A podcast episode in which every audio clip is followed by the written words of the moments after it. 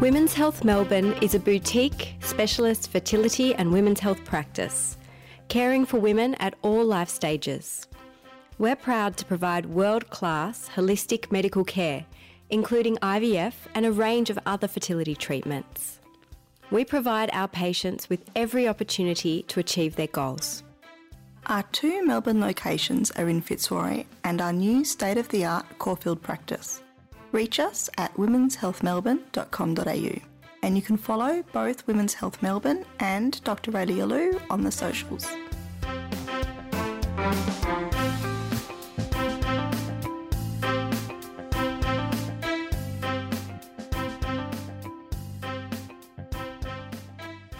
Getting pregnant.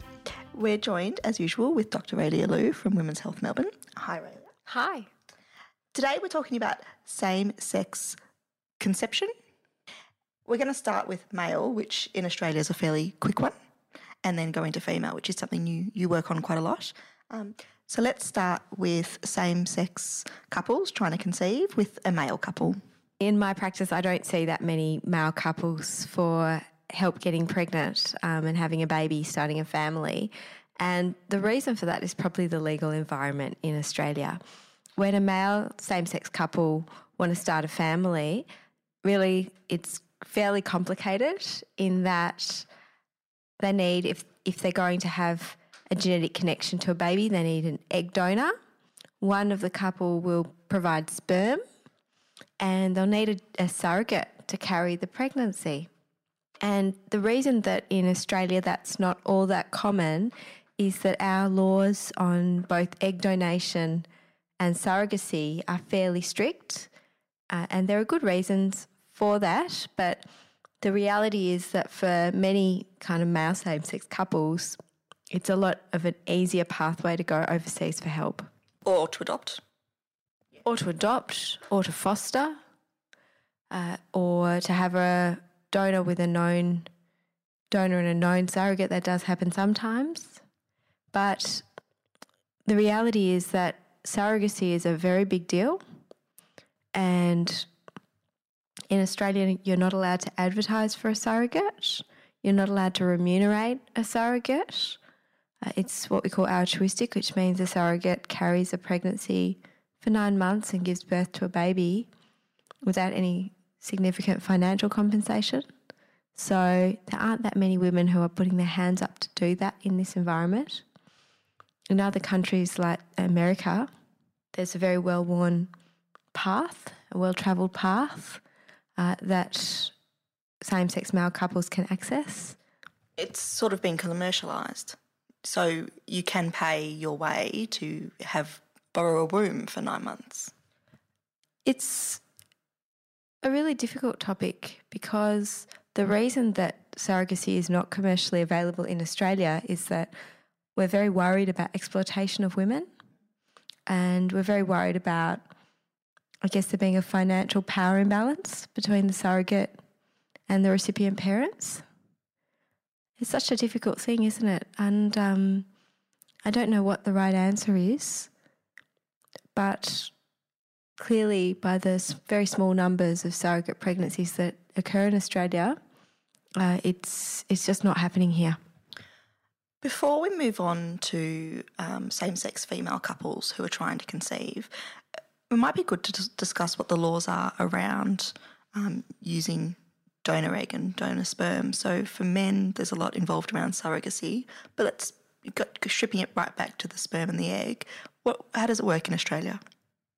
So, my practice is in Victoria, and I'm going to talk to the laws specifically in Victoria, but Victoria is very representative of Australia as a whole. In Victoria, when you donate egg and sperm for any reason, it is what we call altruistic, which means that you do it to help another person to do a good deed out of the goodness of your heart. You don't expect financial remuneration for donation so, egg donors are not paid to donate their eggs, sperm donors are not paid to donate their sperm. They can be compensated uh, for their time with what's called a reasonable amount. And for sperm donors at the moment, that's currently in the range of about two to three hundred dollars. So it's not a lot. For egg donors, it's a little more complicated because in order to donate eggs, you have to go through an IVF style process in order to collect them.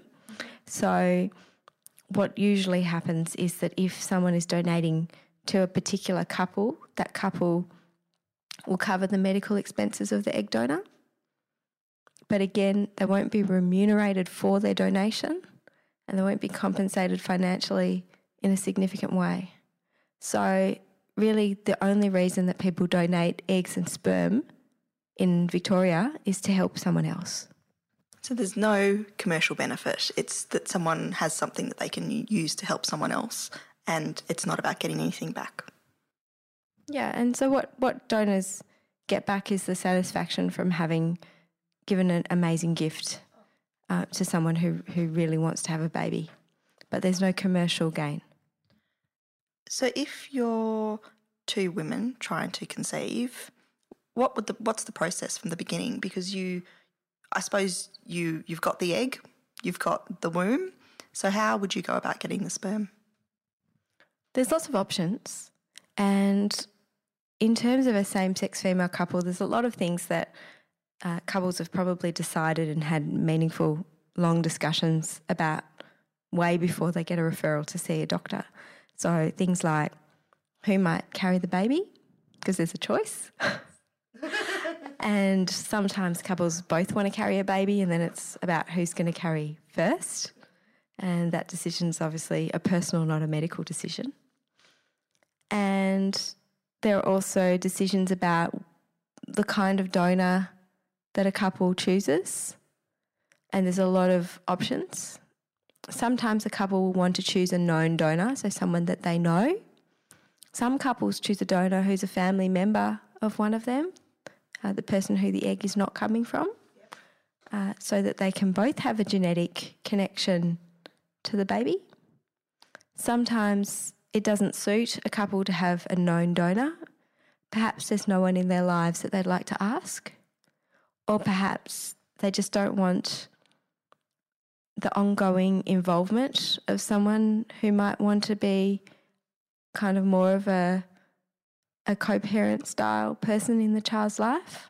I've certainly heard that from friends um, who are in same-sex relationships where perhaps a female a female couple has asked a man to provide sperm, but they've always had very clear ideas on person's involvement with the baby's life, and that's where probably using anonymous sperm would help because that person isn't involved?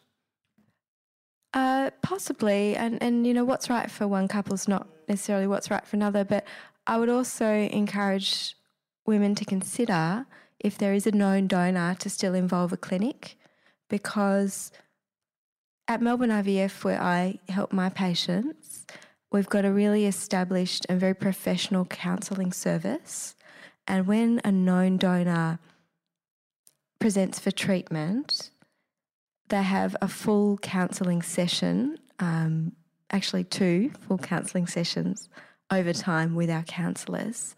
And that helps really clarify and also legally, the process helps really clarify the role of the donor in the assisted conception. So it's it's very clear after the counselling that a donor is a donor and not a co-parent legally. And if that doesn't sit well with a couple and their donor, it would be flagged that maybe there's an issue and perhaps maybe it's not best to proceed uh, if there are issues with the relationship. Involving a clinic just gives couples the kind of safety and reassurance that they're having professional advice. And it's, and it's just a few more checks, isn't it? It's the same process as when a, a another couple is having IVF, it's the same. The process of going through counselling and making sure that everyone's okay with, with what's going to happen. Yeah. Look, as an as a fertility specialist, I love treating same sex female couples because often they're not infertile. So it's a breath of fresh air. it's generally quite not always. There's always you can you can be a same sex couple and have issues, but in general, it's quite easy to help same sex couples conceive if they present at a reasonably young age. and uh, they really want to have a baby. And you know, generally, I mean, it, it's making a a um, a sweeping generalisation, but generally, they're really good people who really want to have a baby, and they've thought about it, and you know, they're committed, and and it's it's a genuine joy to help women in that situation. And it, it's often easy to help them with simple measures. So many of my patients who are in a same sex relationship I'll do all the due diligence and I'll check them out and do all of the tests that I do for an infertile couple. But the reality is they haven't had months and months of trying without getting pregnant, and a lot have normal fertility. So there are many same sex female couples that I can help with insemination as opposed to IVF. And, um, and it's, it's not everybody will conceive that way, but it's, it's generally a very successful method, a low risk method, and a high yield method. What if you don't have a donor? So, if you don't have a donor that you bring to the equation, uh, a same sex female couple, just like a single woman in the same situation, um, can access a clinic recruited donor. And we do with sperm donation have many more clinic donors than with egg donation, mainly because it's easier for men to donate sperm than it is for women to donate eggs and uh, our sperm donors are diverse. Uh, sometimes, as a clinic, we actually undertake a sperm donor drive, so we'll undertake advertising campaigns to attract donors. Uh, there was a very cute one uh, for the Melbourne IVF did a while ago with um, a picture of kind of this buff lifeguard on the beach, um, you know, kind of advertising that we're looking for great swimmers. Cute. but um, men who donate sperm, you know, they come from a variety of backgrounds. Perhaps they themselves were donor conceived. Perhaps they've had a family and they've needed help and they've wanted to help other people or they've uh, known someone in that situation. We do in our kind of gay and lesbian community have a lot of gay donors who might not be having their own family and who might want to help other people. Uh, we have a variety of donors. A lot of donors are overrepresented in the fields of, of work that do serve the community. So, you know, policemen, firemen, um, other kind of service roles. And they've got something in them about helping. And so this is another way that they, they can serve the community. Exactly. Exactly. Uh, so, and a lot of people, when they choose a donor, may, and this, this happens more than you would necessarily expect. I mean, you kind of think about choosing a donor. How would I choose my donor? Would I choose them on education or occupation or physical characteristics? Some people do choose a donor on those those grounds, especially if if a patient comes from a particular ethnic group and they might want the baby to look a bit like them and things like that.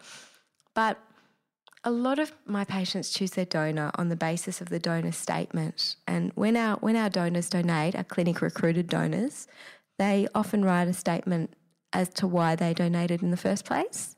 And it's through those statements, I think, that you really get to see their motivation and personality.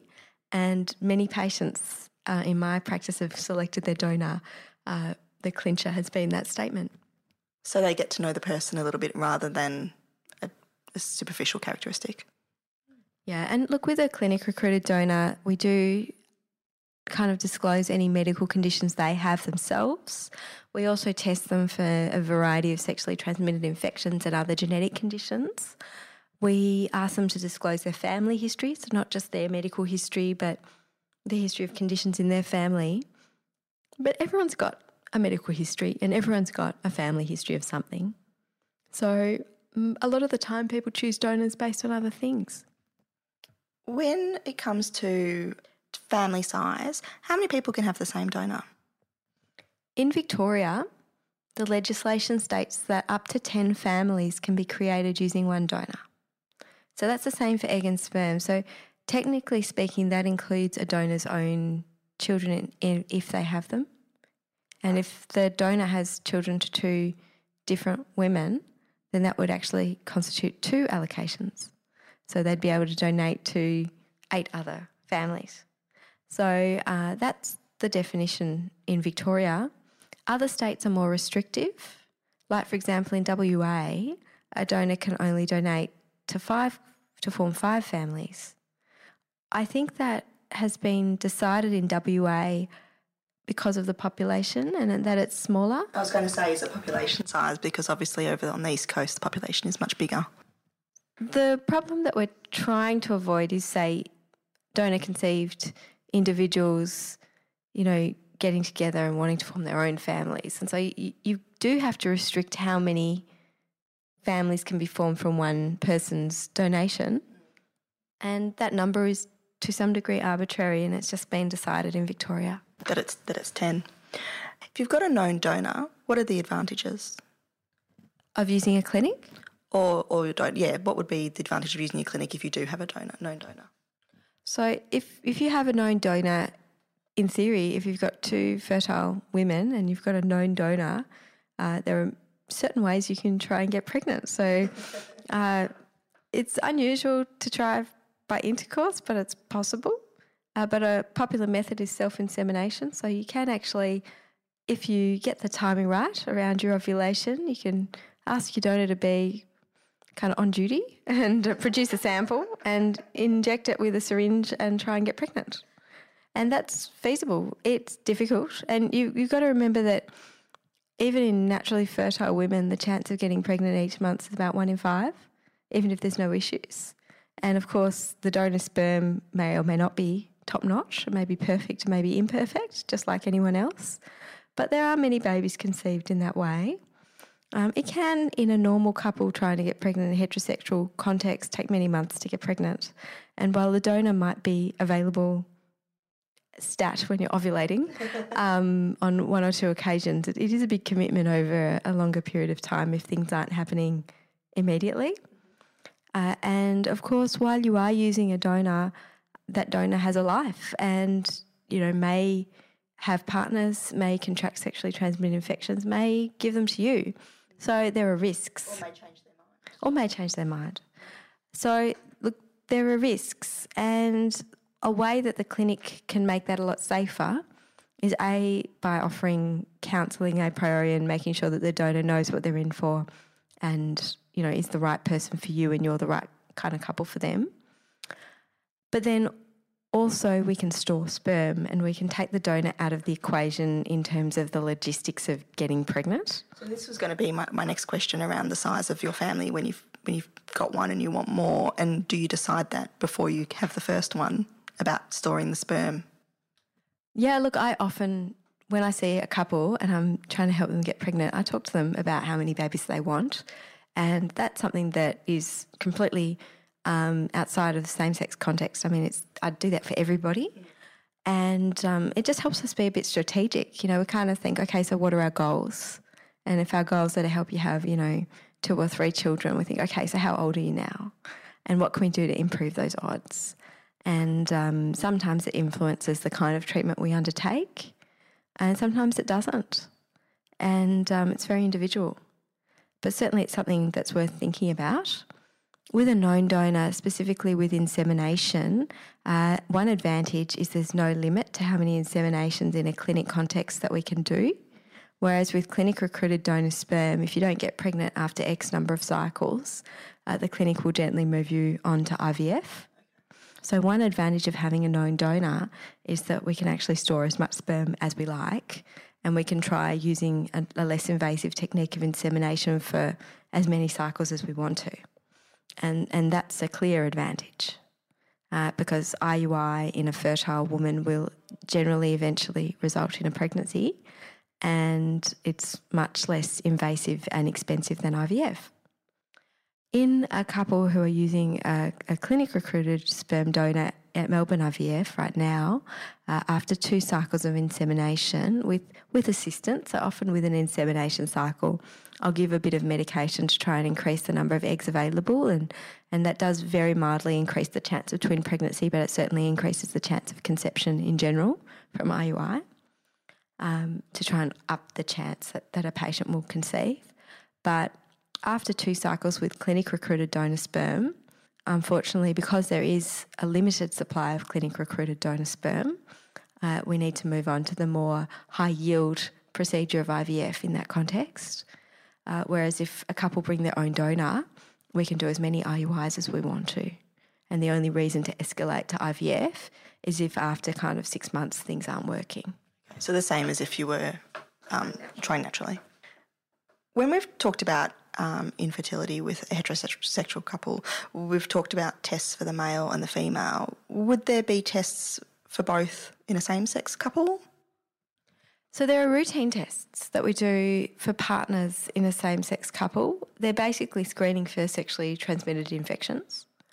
Uh, but if I'm dealing with a same sex couple, I will ask about their long term family planning.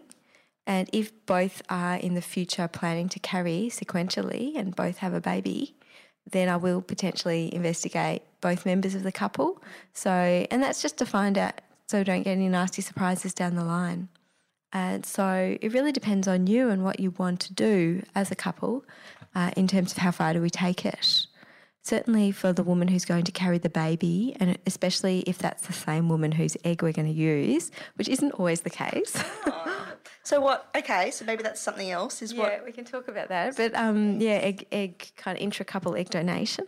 But if, if the same woman is, is using her egg and carrying a baby, then you know we might do some genetic testing We'll do the routine fertility tests, the routine antenatal screening tests, um, some genetics, looking for cystic fibrosis carrier status and, and other kind of common genetic conditions because we won't want to pick a donor with the same carrier status. So we, want to reduce the risk of having a baby with a serious health condition if someone's got a, a, negative blood group, you might want to choose a negative donor. So because we, we, have the option when it, when it's with a couple who are romantically connected and want to have a baby together, then they bring two sets of DNA to the table that um, is a bit of a you know under most circumstances it's it's there's a there's a deal breaker of changing that up. But um, in a same sex couple who are choosing a donor, there might be certain things we look for in a donor from a medical perspective, and we have the option of if you do have a negative blood group, choosing a, a, donor with a negative blood group so you won't have any issues of potential incompatibility in a pregnancy. So it's not, you know, kind of, um, you know, design a baby, but it, it's just, you know, sensible avoidance of risk factors. Yeah, which you which you would do anyway if you knew that information before you tried to conceive in a heterosexual couple. And I would do that the same kind of screening process in, in a single woman trying to conceive with donor sperm. So uh, there, there are those things. Also, so we talked about donating between couples, uh, you know, egg donation. Uh, sometimes there are same sex female couples where the person who wants to carry the baby might have infertility because of age. And um, you can actually, in that scenario, uh, donate an egg to your partner. So you can be both a parent and an egg donor. So the situation becomes quite complicated. well, I suppose it's also nice though that if one of the partners is in struggling with infertility, that it, at least they're using the genetic material from the other parent. And you can do it just because you want to as well. And there are some couples out there who um, one person might want to carry with their partner's egg. And that's also possible. Uh, it is more expensive to do it that way, but it is possible. If that's what they feel will make their family, then that's, that's a possibility. What if you've decided that both of you will carry children sequentially, one after the other, and you want them to have the same sperm father sperm, um, how how does that work? So you can actually put aside a donation of sperm that's specifically saved for your partner. That just has to be organised beforehand with the clinic because of the number of allocations. In Victoria, up until now, just with the wording of the legislation, uh, the allocations is to form families, but the definition is is that one allocation is for one woman. So actually, a lesbian couple who want to have the same donor actually at this point require two allocations. So the only reason you couldn't do that with a clinic recruited donor, if the donor only had one allocation left. Yeah. Okay. So you might take that into account when you're selecting your donor and make sure that they've got enough allocations, and then the clinic can actually, at your request, put an allocation aside for your partner. Sperm on hold. Yes, sperm in the bank. the birth certificate. Who is legally the parent of the children, the child?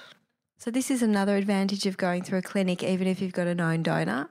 If you go through a clinic, it's very clear in terms of the legal process that a donor is a donor and that they're not kind of a de facto parent or, you know, kind of a, a genetic co parent. Uh, so in same sex female couples, uh, if um, they've presented to a clinic to have a baby together, even with a known donor, it's very clear that both mums will have their name on the birth certificate, and um, there are no issues with that. Legally, the child has two mothers, and that's that's it. Yeah, a donor is a donor, not a co-parent.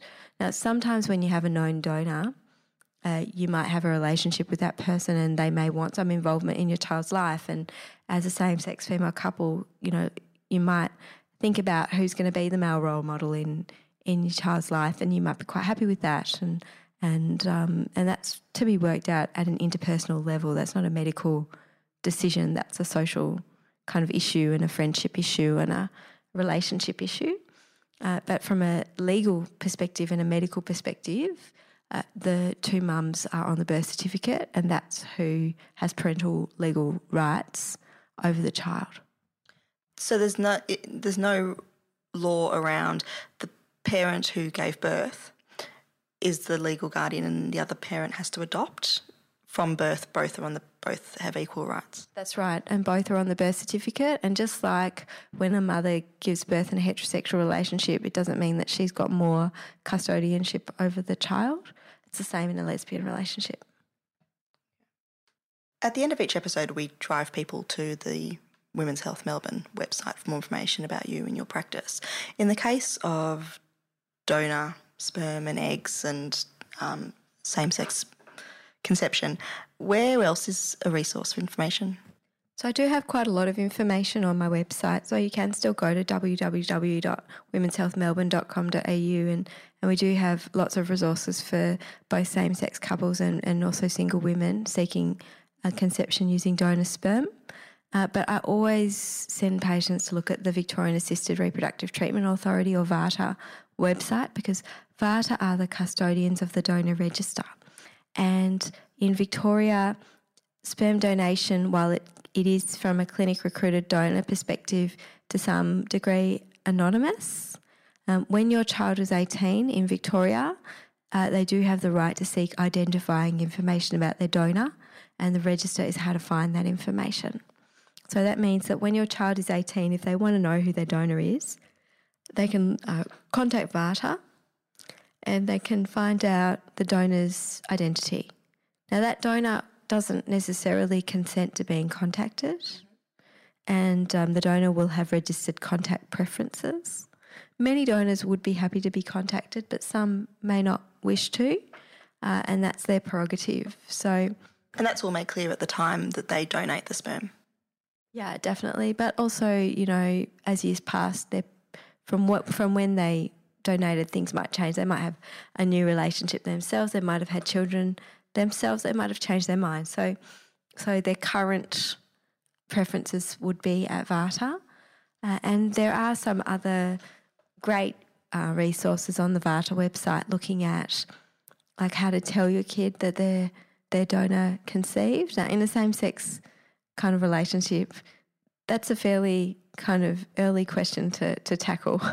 And um, and I think even in other situations when, when children are donor conceived, I mean, the vast majority of evidence is if it's no secret, it's no shame.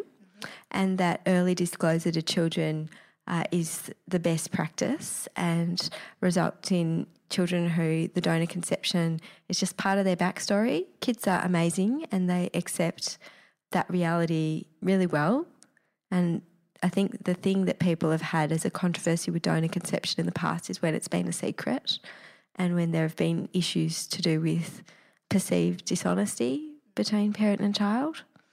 Um, VARTA also offers a time to tell seminar and lots of resources about how to talk to babies about and children, young children about donor conception. There's even some gorgeous children's books about it you know, and both for egg and sperm situation. And um, and I, I, think that's great. So I, I, highly recommend the resource. And if you're thinking about having a baby um, using donor conception, I'd strongly recommend you just Google VARTA and have a look at their website. Thank you for listening. And as Raelia said, you can find more information about same sex conception and other fertility services on her website, womenshealthmelbourne.com.au, and on all the socials under Women's Health Melbourne.